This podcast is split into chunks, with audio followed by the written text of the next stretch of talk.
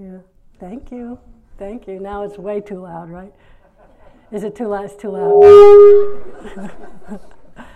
okay. Now, how is that now?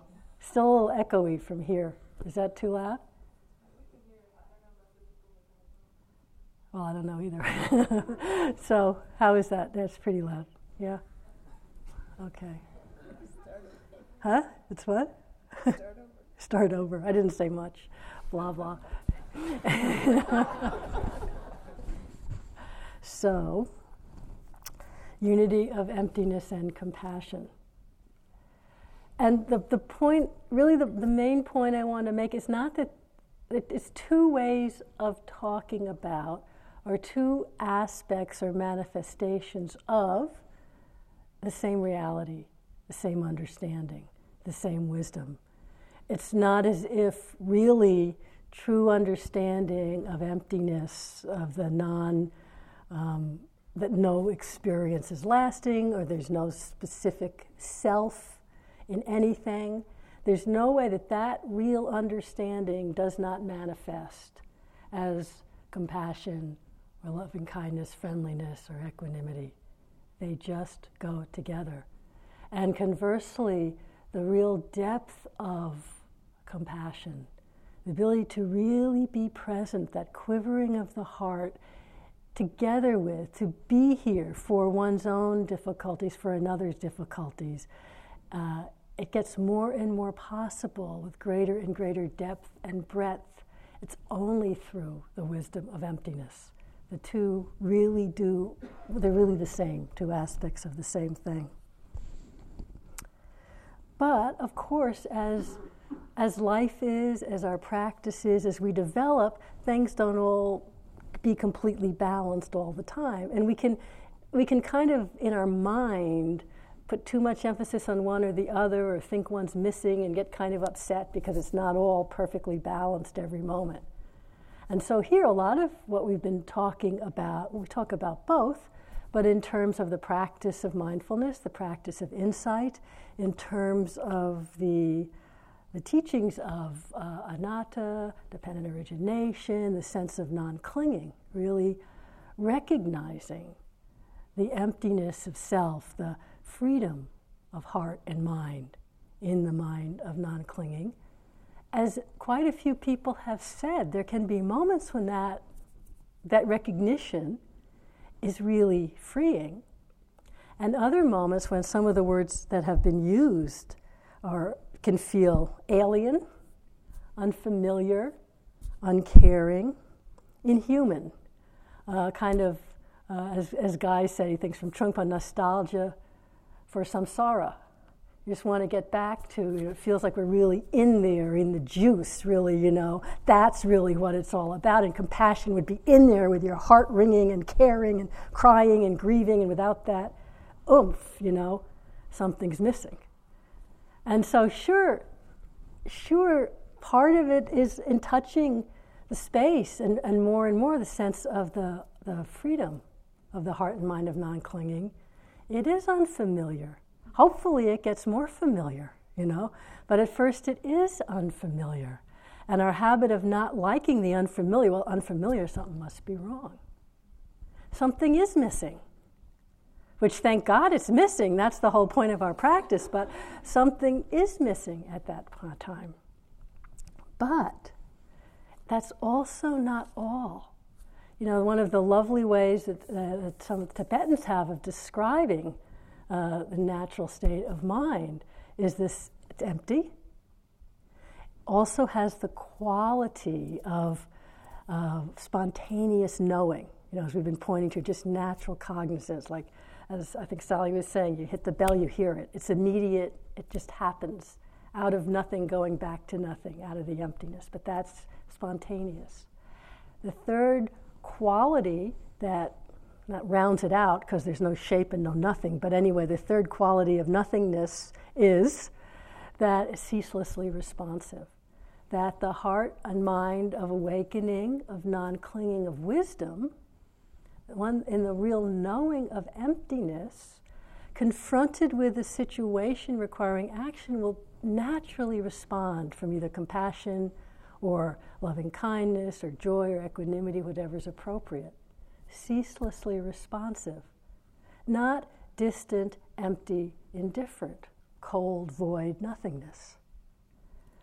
But it is possible, what you say, to kind of fall into a view, a taste of emptiness that does seem mm, alien, indifferent. Almost that's a near enemy, really, of equanimity. But you could kind of, they call it falling into emptiness, where there is not really the, the ceaselessly responsive nature. This is from Nyoshul Khenpo, who was a great Dzogchen teacher. That the danger is that we hear too much too soon. We think we have understood shunyata, or emptiness, and we err on the side of the absolute in a nihilistic fashion, and we're obscured by concepts, the concept of emptiness. Nagarjuna said, It is sad to see those who mistakenly believe in material, concrete reality, but far more pitiful are those who believe in emptiness. like believe in emptiness, because that's just a concept. Says those who believe in things can be helped through various kinds of practice and through the way of skillful means. But those who have fallen into the abyss of emptiness find it almost impossible to reemerge, since there seem to be no handholds, no steps, no gradual progression, and nothing to do. So, that I think sometimes it might be what people are afraid is going to happen with just a little taste of the, you know, the, the non clinging. So it's going to, oh, yes, it's all empty, so who cares? You know, it's all empty, it doesn't matter. I can do whatever I want, whatever happens to you, it's all empty, you know. If, not just in a moment, but over time, that's where your practice seems to be taking you, where your understanding seems to be taking you, yeah. Yeah, it's only partial something's missing. But don't get all freaked out because unless we're really, really strongly attached to the view of emptiness, the concept of emptiness, simply the natural unfolding of wisdom, panya, awareness, understanding, the mind of non clinging, naturally expresses as compassion. They really do support each other, and you can trust that. So, really, and some taste of it's alien, it's unfamiliar, don't freak out. Don't go running away. Give it a little more time. Let it open up. It takes time, a little bit on this side, a little bit on that side. If you trust, they come together. Manifests as compassion, the understanding of emptiness, the mind of non clinging, exactly because the energy is released from that contraction, that obsessive self referencing that, you know, all our energy in a way is contracted around the sense of me, me, me. As Tsoknyi Rinpoche gives the great example of, well, I like it anyway.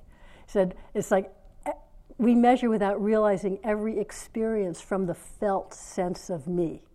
You know, me here, seeing out there. But it's not that we say that, but it's a sense of this is me and I'm seeing this is me and I'm hearing, you know, a lot of you. This is me and I'm thinking, oh, how can I be, help this poor person? How can I be compassionate? Or I'm not compassionate enough.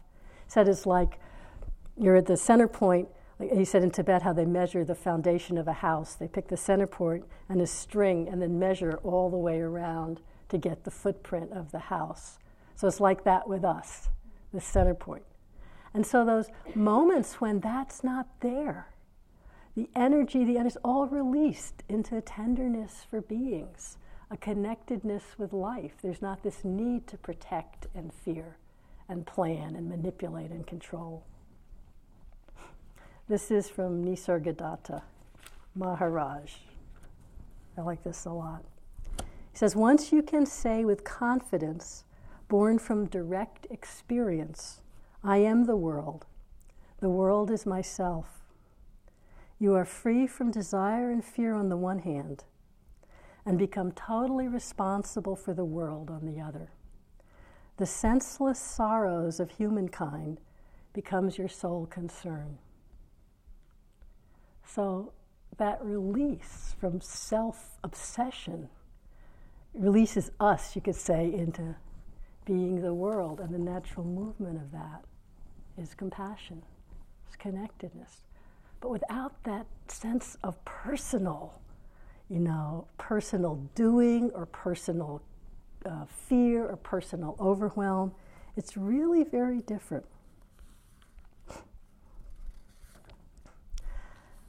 So just as we can, you know, fall into emptiness, into a concept of emptiness, this indifference, this separation, this, oh, it all, you know, doesn't really matter, just floating above the clouds. This is equanimity.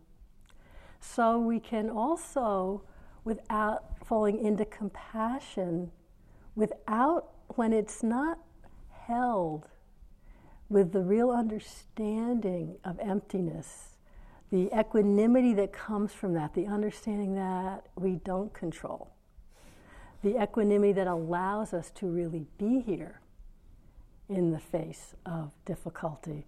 Without that, that's when we can easily start to either drown, you know, in the amount of suffering or our reactions to it, or that kind of denial shutting down, you know. So many people say, here and other places, you know, I really want to open my heart. We do. So we have this sense often, almost physical, you know, of the, the heart here being contracted, our sense of connectedness to the world being separate. Someone mentioned the other, you can really feel when there's aversion in the mind, that sense of separation, that sense of alienation, when there's wanting too. So, with the sincerest wish or wanting or meaning to be compassionate, and we are. All of this is in degrees, right? But and when compassion isn't supported, really held from the foundation of emptiness, well, at some point, and we're all find the point, we either have to pull back or we get lost. So, just to take this out of the realm of um, theoretical, you know, the question that comes up often is how do we, how do we contrive to stay open in this world? How can we keep connected? How can we even begin to open the pain in this world? And it's a bombardment, isn't it? Even just sitting here where you don't have to listen to the news or the newspapers or talk to your family members. It's a bombardment. But just, I just want to share, I just picked three things from this week that I heard, the ones that happened to touch me out of, you know, 7,000 stories, just to remind us this is the world and it is difficult. How, without the deep knowing of emptiness, do we expect to really be present without, without being ground down? So, the first story this is from Burma, where, as you know, in Burma last year there were a lot of totally peaceful demonstrations from monks and from um, activists and just from some normal people about really about the prices getting high. They weren't even really complaining about the government at first. But anyway, a lot of demonstrations. So in the past year, a little over a year, they've arrested over 2,000 people. And two weeks ago, they started sentencing them. And they've sentenced in the last two weeks over 100 people, sentences like 65 years, 65 years, for stuff like uh, using a cell phone without a permit, because that's what they can get them on. So I want just this story, because this is just, I heard um, an interview on the BBC, and they were talking, the reporter was in Bangkok because he couldn't get into Burma, and he was talking on the cell phone to one of the activists. Her name is Nilar Thein, who at this point was in hiding. And the, it was a very clear connection. She was talking in Burmese, but you could hear her voice clearly and um, it was being translated. So her story, she's kind of a she and her husband, whose name is Kyaw Min Yu, but he's called Jimmy. They had both been in jail um, after the 1988 demonstrations. She was in jail for eight years and he for 16. They came out, they got married in 2006 and had a little baby. And then, but they're part of this uh, 88 generation students. It's, the kind of very well organized but very underground students, totally committed to um, peacefulness group. So when these demonstrations started in August, they both talked about, along with all their other people in their group, and they just, just marched in these peaceful demonstrations. That's all. So at this point, they were talking to her. Her husband had been arrested immediately in 2007. She had been on the run and hiding for months, at first with her young baby, a few months old baby, but that got too dangerous for the baby, and so baby was with her in laws. And basically, the government had um, guards all around the baby, knowing that she would try to see it. So she couldn't go to see the baby. So they're having this conversation with her. And she sounded so clear, you know, and so not, not like fanatical rabbit at all. Very clear, very normal, saying, Sometimes I despair, I really miss my baby. My husband at least gets to see the family, he's in jail, but they can, the family can visit. I can't even do that. But this was my decision. We all decided who would go out and get arrested, who would go into hiding. We're just following that. And she said, You know, and the guy was saying, Don't you ever despair. And she said, Well, so, you know, I have moments when I think I could be doing something more useful, but my friends say, No, you know, don't give way to emotion. But she sounded really clear. And she said, You know, I've been through so much worse. She's also sick, asthma and bronchitis. When I was in jail in solitary and really ill, and they would bring me these things to sign, you know, I mentioned, I'm just really clear when you know what's important and what you believe in. I know that gives me the courage and the strength, and I know I'm not going to despair and I'm not going to you know, so she said, I've been through worse than this. And so she was just so clear and calm and, you know. Anyway, she was, of course, arrested a couple of months ago. So she also, she just got 65 years. Her husband got 65 years and over 100 other people. And they're splitting them all up. They're not letting them stay in, in Yangon anymore. They're splitting up all these people to jails all over Burma so their families can't get to them. They can't bring them medicine. They can't bring them food. Okay, that's one story one story, and you know, there's hundreds others in Burma. I'm just saying this not to go, just notice where our mind and heart goes with that. And just as an example, that, that's one. Another one, this is just, you know, coming at us. This is this world. There's a lot of fighting in the Democratic Republic of Congo again. So I saw a little bit on the news, they were just interviewing a young boy, 10 year old boy, who with his mother and grandmother had had to leave, you know, run from their village because his father and his three older brothers were killed, as were many, many people massacred. So they were kind of in hiding and trying to just get a little food and water from neighbors. But there wasn't very much. He had to leave school and could probably never go back, it seemed like. And the grandmother, who was 90 plus years old, was out for three or four days, kind of doing walkabout, sleeping rough, just trying to find some food to bring back to the family because she's afraid they'd starve to death. And then they're talking, you know, you could see the people just sitting there talking to them. That's another story.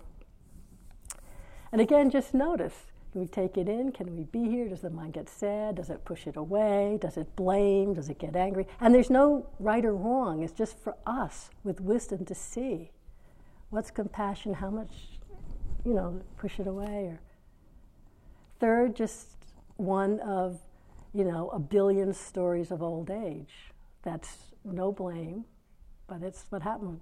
The mother of a very good friend of mine, 91 years old, know her well, Germany. She's been very bright, very active, you know, slowly, you know, getting weaker. Had a stroke about two months ago.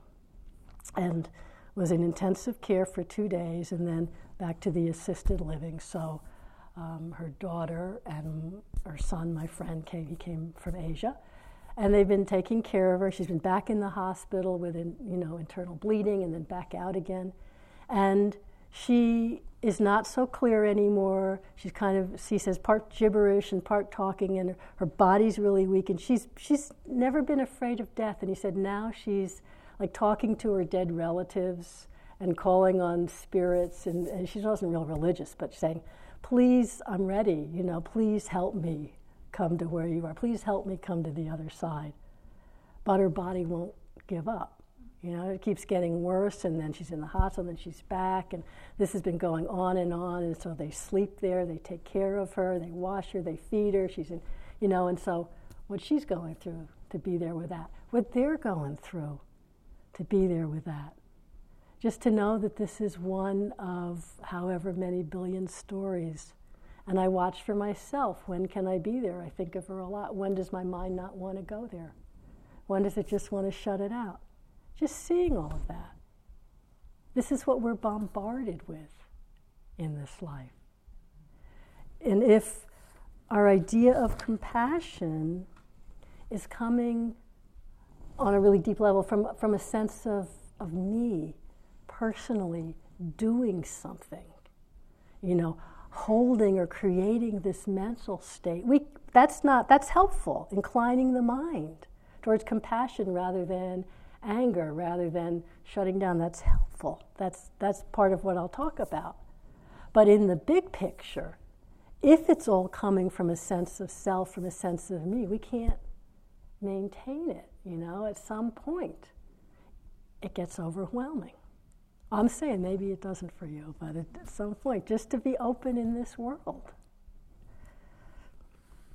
So without emptiness, we drown one way or the other. Oh, there's a great quotation from James Baldwin I just saw. Well, I don't find it. Oh, here it is. James Baldwin, you know, the writer, said, I imagine one of the reasons people cling to their hates so stubbornly is because that they sense that once hate is gone, they will be forced to deal with pain.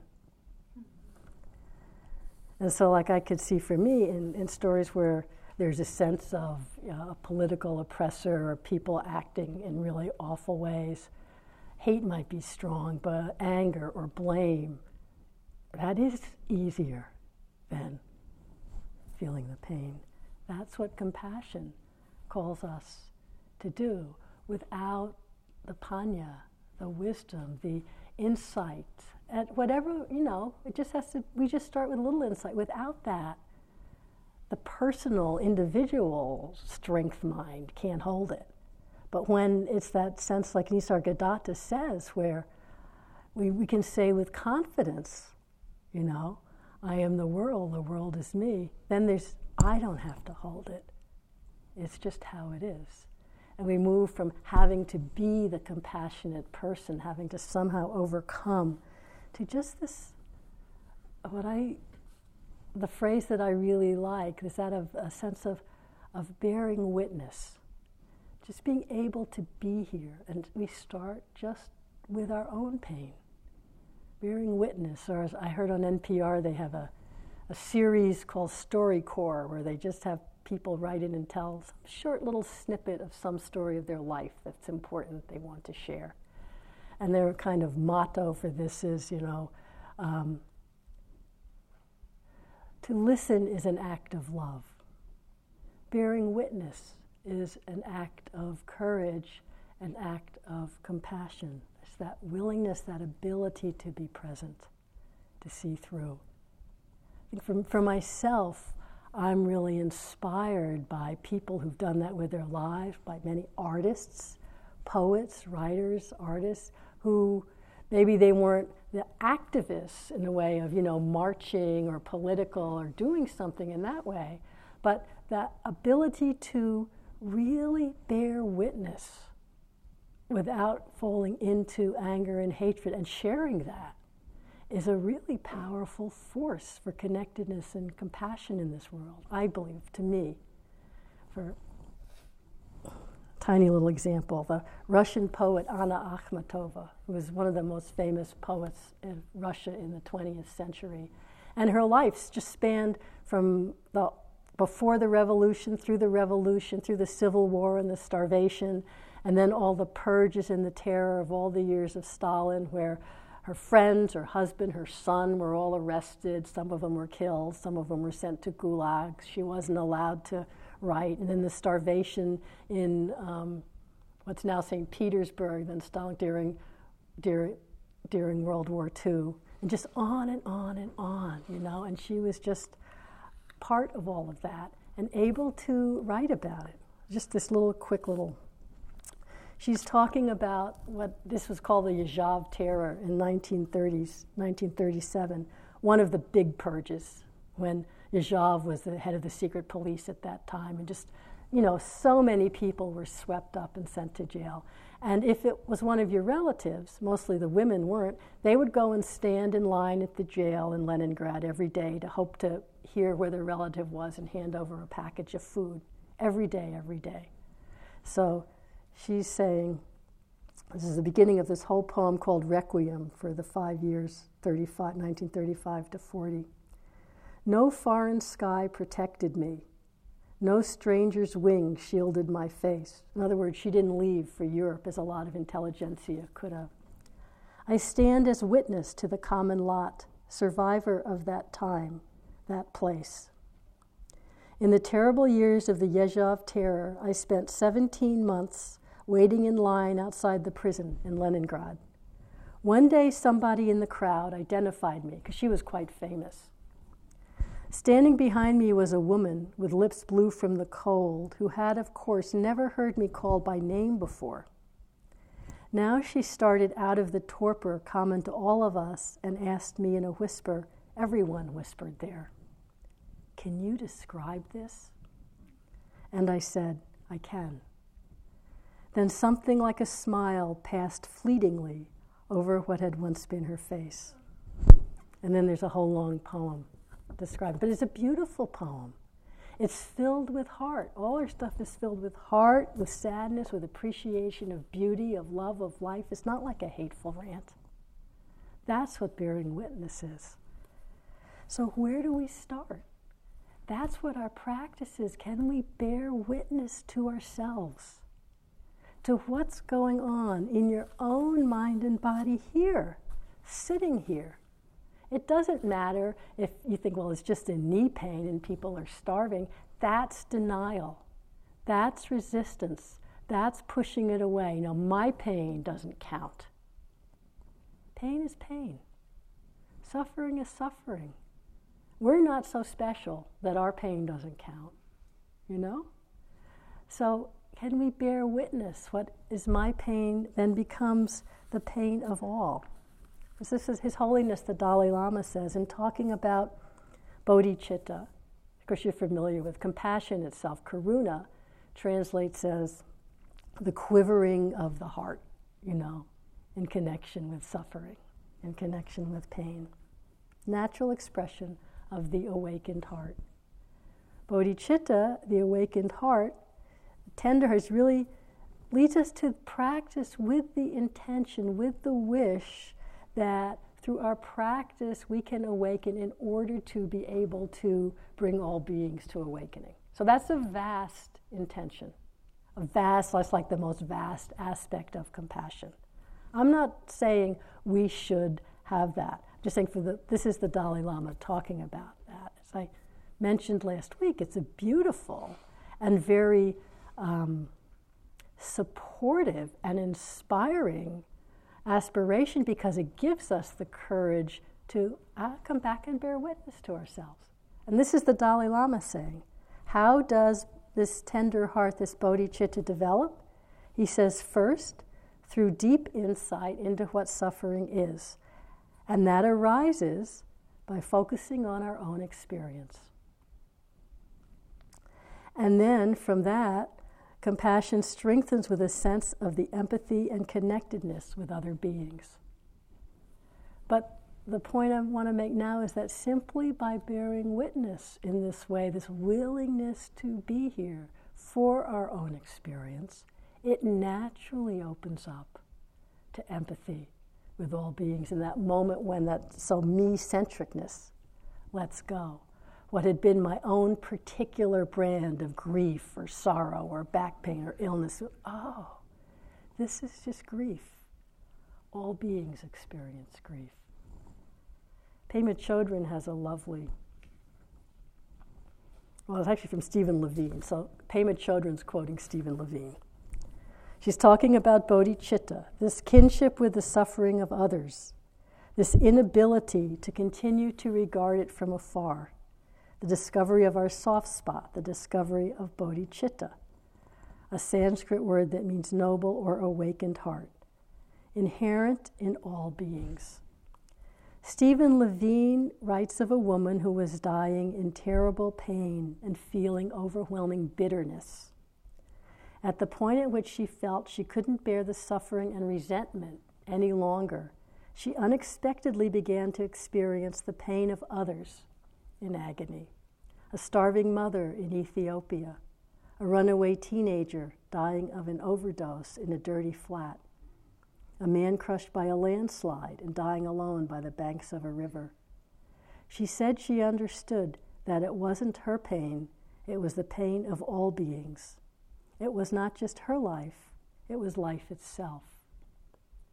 We awaken this bodhicitta, this tenderness for life, when we no longer shield ourselves from the vulnerability of our condition, from the basic fragility of existence.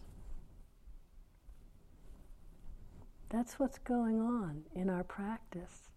Opening, you know, so often you feel vulnerable, fragile. It's opening deeper and deeper to that. But you see why. There's also the opening into the emptiness, the non clinging, the not, it's not all about me. The two have to go together. They don't always develop completely evenly, you know? So sometimes it's so fragile, it's so vulnerable, it's just we're so tender and the mind can't hold it, you know? So then that's time when we say pull back and we work more with awareness. We work more with a sense of awareness doesn't care, awareness can hold everything. Then there's other times like, ah, awareness doesn't care. Who can? Okay, let's just come back into the tenderness. But mostly it takes care of it for itself. And that's why, I think Annie said this the other night, the difficult parts of a retreat, of our whole life, are so important. Where else can we first bear witness to the human state? Not just the human state, but that's the one we know where else can we bear witness to it? But also, this is exactly the place where the wisdom of non reactivity, of acceptance, is changing the habit. So, the difficult stuff that comes up are patterns, our greeds, our aversions, our self hatreds, and it all feels like, oh, this is all kilesa. This is the supposed stuff that's supposed to go away if I had any understanding whatsoever, this stuff wouldn't be coming. And then we, you know, we just get lost in that. Instead of seeing, oh, right, kilesa, greed, aversion, fear, delusion. This is the human condition. Again, you're so special, you know, three weeks, six weeks, three years of practice, and no more of that comes up? No, it comes. It's arising. This is what we're here to see. How the mind meets it in the moment is what's creating new karma, what's creating new patterns. So, in that moment of hating the pain, that incredible greed for the 17th piece of cake or the first piece or whatever, the aversion, the self judgment, the judgment of somebody else, the feeling just awful about yourself because you haven't been kind, the pain in your back, whatever it is. In that moment when, oh, it's like this. Aversion, I really have aversion, it's like this. Wanting, I am such a greedy loser. Wanting is like this, right? In that moment, in that moment, of acceptance, of bearing witness. What's being practiced is compassion, is acceptance. It's not, a, just as we say awareness doesn't care in the moment of awareness, it's the same with compassion. I mean, first of all, compassion doesn't arise except in response to suffering. That's one thing. So maybe something beautiful is arising, you meet that without clinging. That's equanimity or friendliness of metta. But anyway, to really see that, if you're able, even for moments, to bear witness to the difficulties in your mind, in your body, in the environment, in your memories, in your home life, this is how the wisdom of emptiness, of non clinging, and the natural response of compassion are coming together and being strengthened. It doesn't seem like much, just sitting there, you know, with your nudgy mind. But it is. It really is.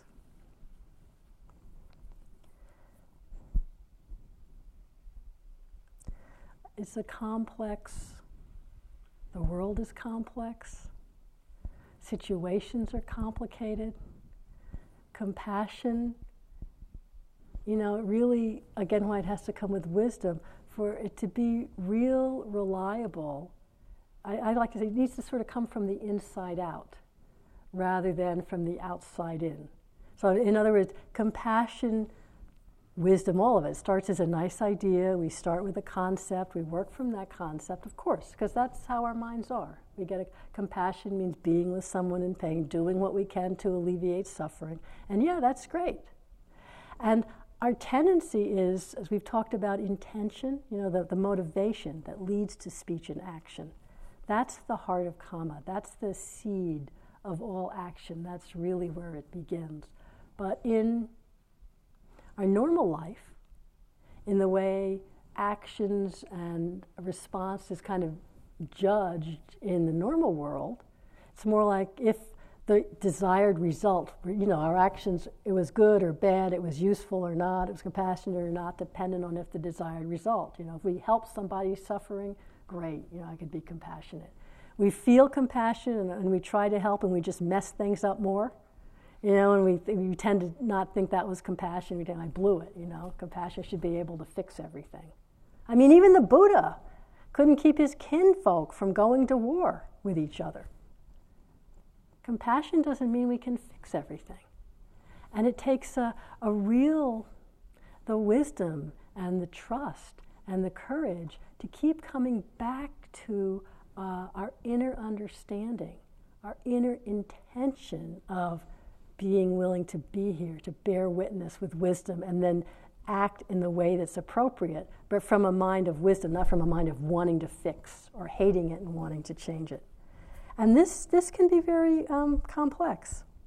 I mean, we all know stories, friends tell me, of going on peace marches here a couple of years ago and seeing how many of the activists who were really, this was a big part of their life, were so angry and so bitter and at some point, you know, frustrated and, and wanting to turn to violence and breaking windows, you know. It's understandable. But that's when the compassion or the wanting to change things for the good of the world, but the motivation doesn't really come from that, that deep wisdom of emptiness and that we can't control, that commitment, really, to understanding, to compassion. Or like we've worked with taught retreats for environmental activists, wonderful people, deeply committed, doing really important work. Lawyer, one lawyer who was said he's really uh, working hard, but he said he he needed his anger. He said, I can't go into court without my anger. These other lawyers are so, you know, vindictive, and if I don't have my anger, I'll just be crushed. So don't give me metta. Don't tell me about all this stuff. But he practiced, and at the end, he saw how you can't just compartmentalize. So, you know, the anger was eating him up too, spewing out on his family, and he really saw that, you know.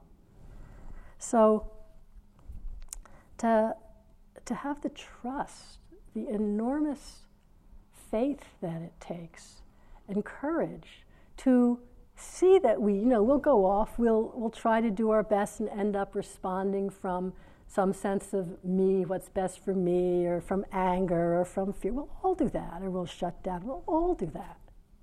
But to see that, okay, anger's like this, and come back again, just to our own pain, bearing witness to our own pain, and allowing ourselves to come back into contact with the, the really the mind, the motivation, the intention of compassion over and over and over.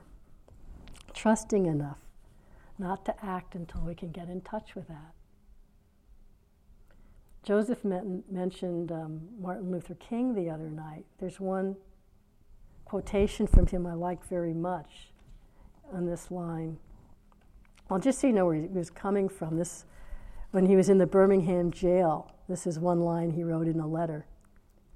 We are caught in an inescapable web of mutuality, tied in a single garment of destiny. Whatever affects one directly affects us all indirectly. And everything I've read of him, this sense of never making someone the other. That compassion isn't just compassion for the obvious victim or the obvious person being oppressed. Compassion includes everybody. includes the world, and out of that one clarity, maybe one can see what seems the best action, but we don't always know. But this sense of commitment to that motivation. So he said once, Dr. king, in 1963, after one of the terrible bombings of a church in Birmingham where these four little girls were killed, he said after that, I have come to see even more as we move towards our goal of justice that hatred must never be our motive. I refuse to become bitter. I mean, I can't even imagine. I refuse to become bitter. Or the Dalai Lama, uh, two or three, or a few years ago, when he was being berated by, well, you know, his, his deep commitment to nonviolence and to nonviolent way of trying to um, get China to you know, withdraw from Tibet, which of course isn't happening at all. And a few years ago, some young Tibetans were basically berating him and saying, you know, it's not working, it's not working. And in this interview I read, said tears were streaming down his cheeks, and he said, maybe you're right, maybe it's not working, but I cannot be otherwise. Maybe I'm wrong, but I cannot be otherwise. You know, I could not abandon his deep commitment to compassion and nonviolence. It's a complex world. We can't know. We can't know all the situations. We can't control it all. Can we have that, that faith, that courage, and the willingness to be with the pain of our own sense of failure sometimes, to trust in the power of the pure mind, the pure heart, to act from compassion, from caring, from connectedness. Without the wisdom of emptiness, I don't see how it's possible to keep doing that. The doubt, the confusion would just get too strong. This is the Dalai Lama again. He's saying that compassion must be derived from our insight into emptiness. This is where the vast meets the profound. If we don't have that, we fall into despair, knowing that people's suffering is avoidable, that it is surmountable. Our sympathy for their and our inability to pull themselves out of this suffering can lead to a more powerful compassion but if, we, if it's not supported by the wisdom of emptiness, our compassion may be strong, but it is likely to have a quality of hopelessness or even despair. I'm not saying this if we notice hopelessness and despair, don't jump on yourself. of course, you know, we're not completely, of course, there's going to be hopelessness and despair. We don't have to be afraid of it. That's again where we come back to bearing witness with ourselves. Oh, hopelessness is like this. But don't confuse hopelessness and despair for compassion. That's where the wisdom and our own self compassion lets us be with it. And this is a line from Adyashanti I liked a lot. Saving all beings is not something that you do. Saving all beings is a verb that you become.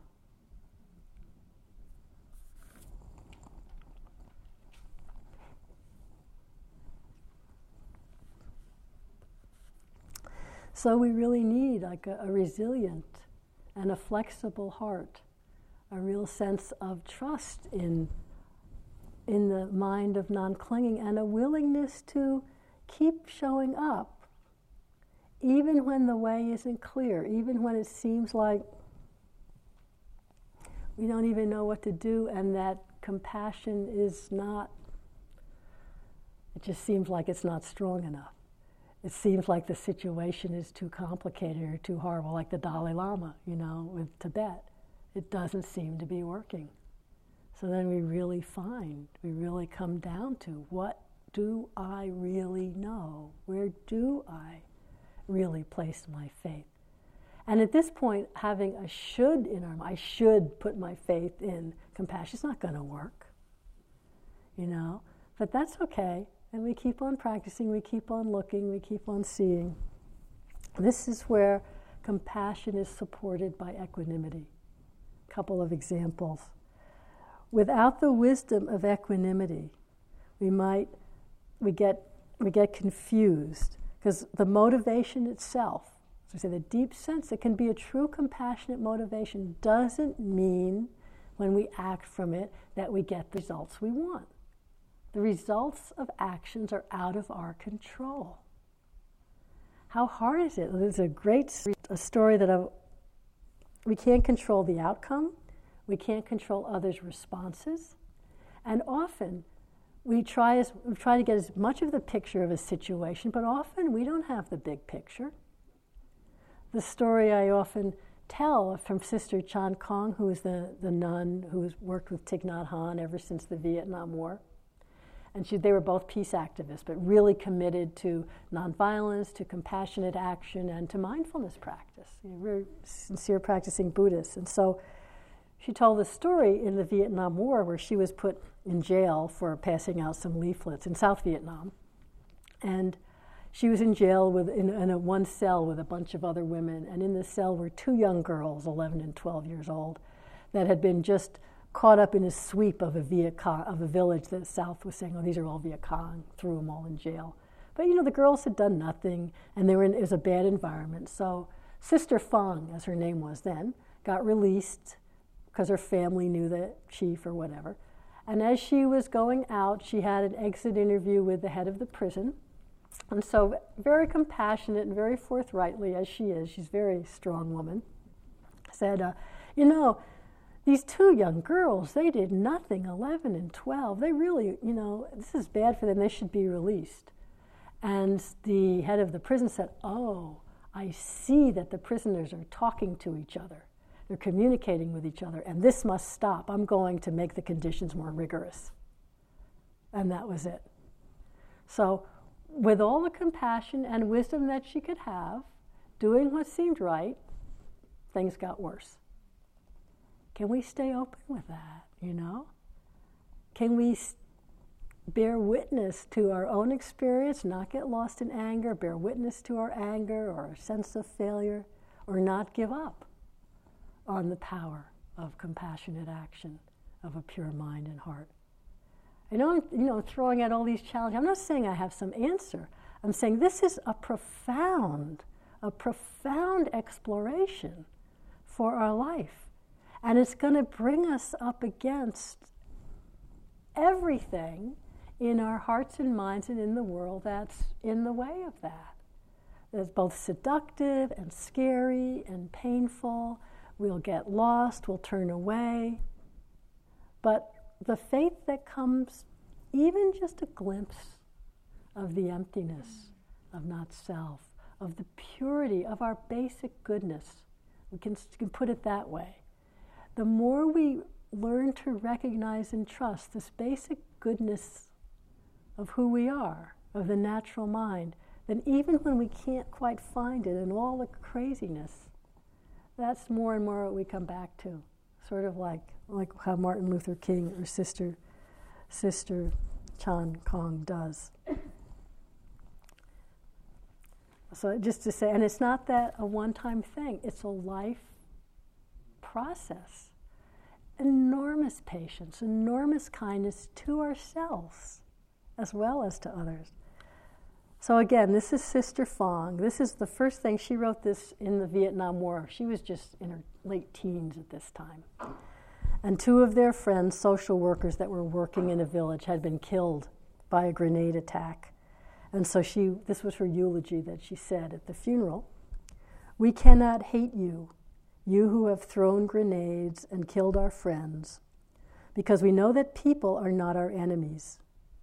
Our only enemies are ambition, jealousy, hatred, and the misunderstanding that leads to such acts of violence. Please allow us to remove all misunderstanding so that we can work together for the happiness of the Vietnamese people. So that's powerful to begin with when your friends have been murdered.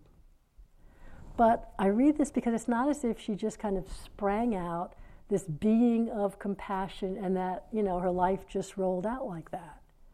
It was an act, continuing, moment after moment, act of commitment and rediscovery of the place of mindfulness, the place of wisdom that allows compassion, that action to come. And I say this because she wrote quite some years later, you know, she and Thich Nhat Hanh were both not, not able to return to Vietnam in the middle of the war, and they lived in France and started Plum Village and for many years. So she wrote a um, autobiography, quite some. So I think this was in the 80s. I read this, which was already 20 years later, and she's talking about her commitment to never act unless she can act from compassion.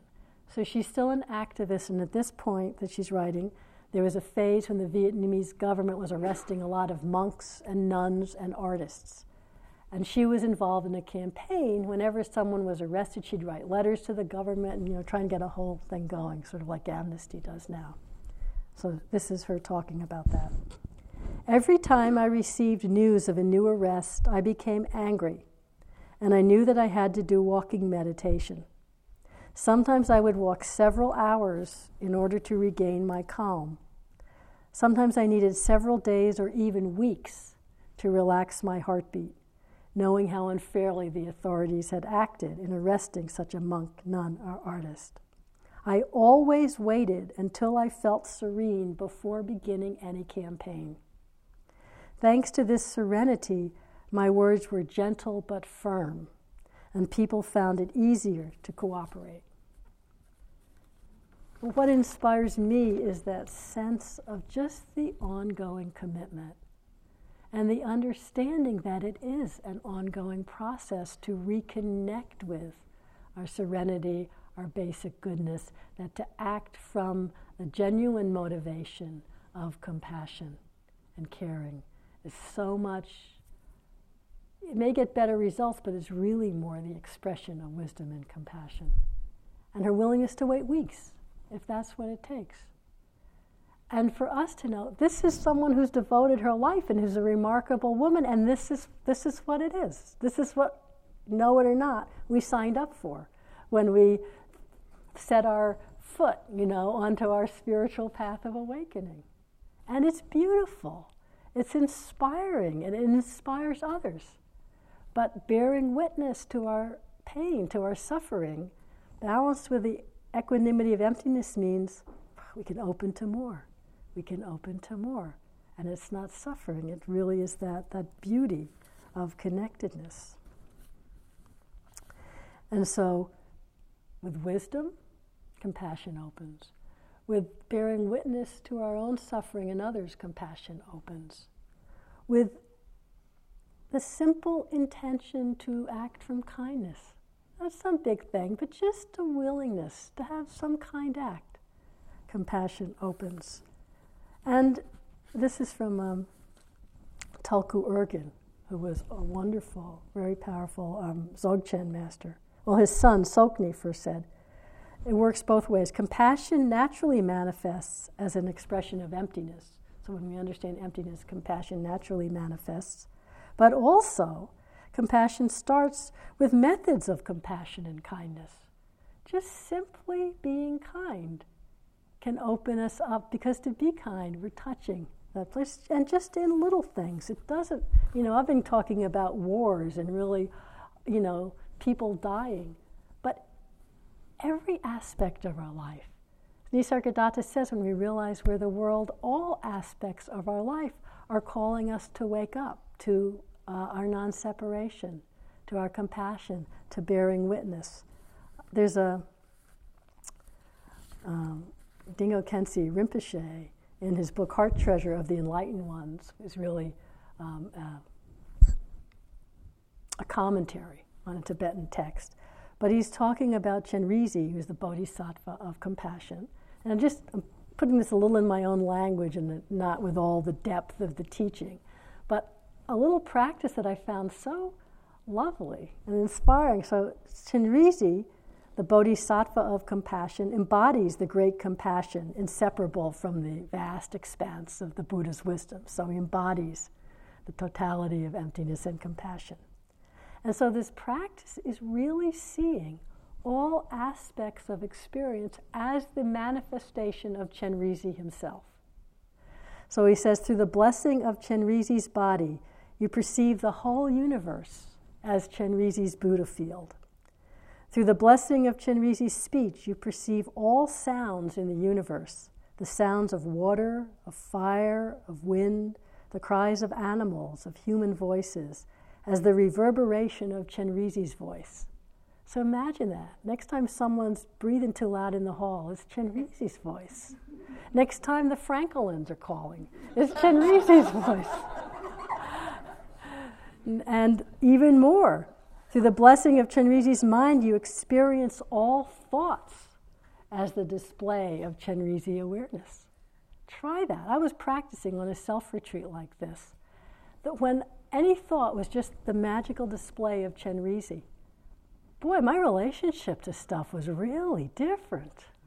Every animal, every sight, every sound, every mood, this is just the display of emptiness and compassion. This is just Chenrezi manifesting.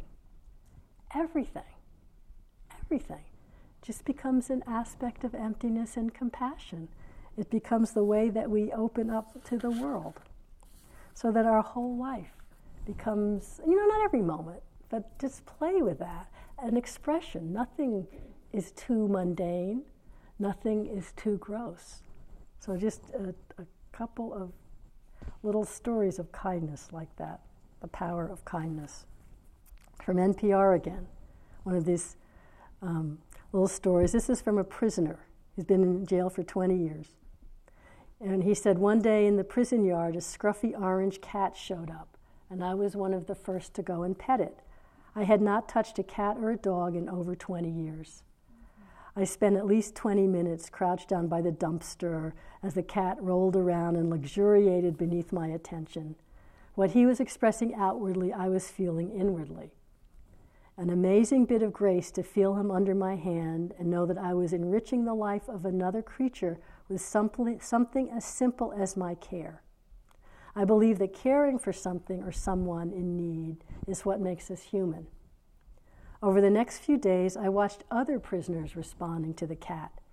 Every yard period, a group of prisoners gathered there. They stood around talking and taking turns petting the cat. These were guys you would normally not find talking to each other.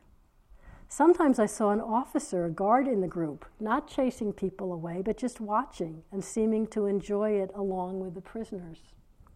Bowls of milk and water appeared, along with bread, wisely placed under the edge of the dumpster to keep the seagulls from getting it. The cat was obviously astray and in pretty bad shape.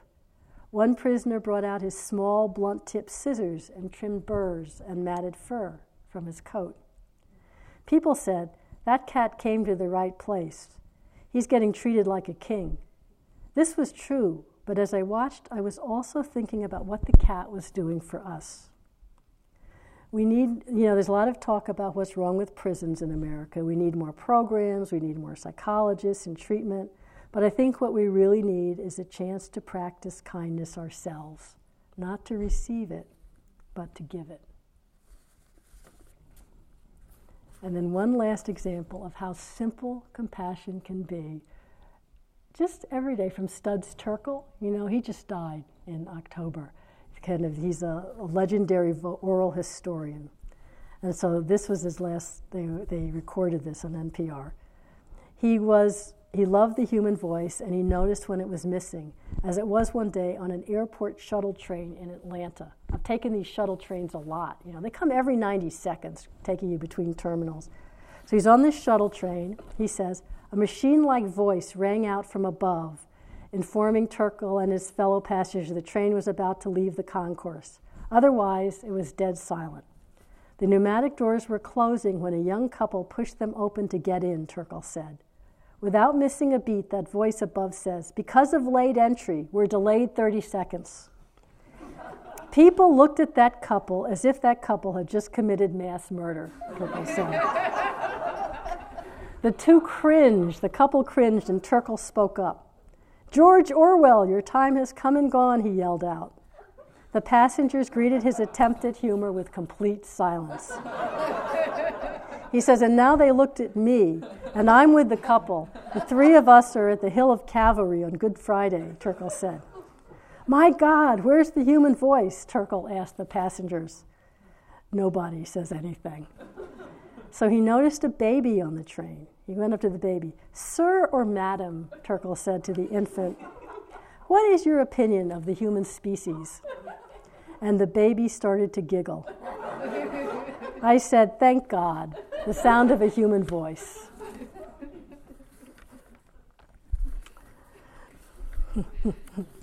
so,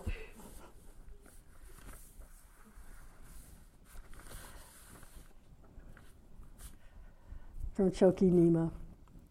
When watching the magical display of this world as it seems to be, spontaneously an overwhelming despair and pity well up in me. When watching its nature of innate simplicity as it really is, I cannot help, help but feel wonder and break out in laughter.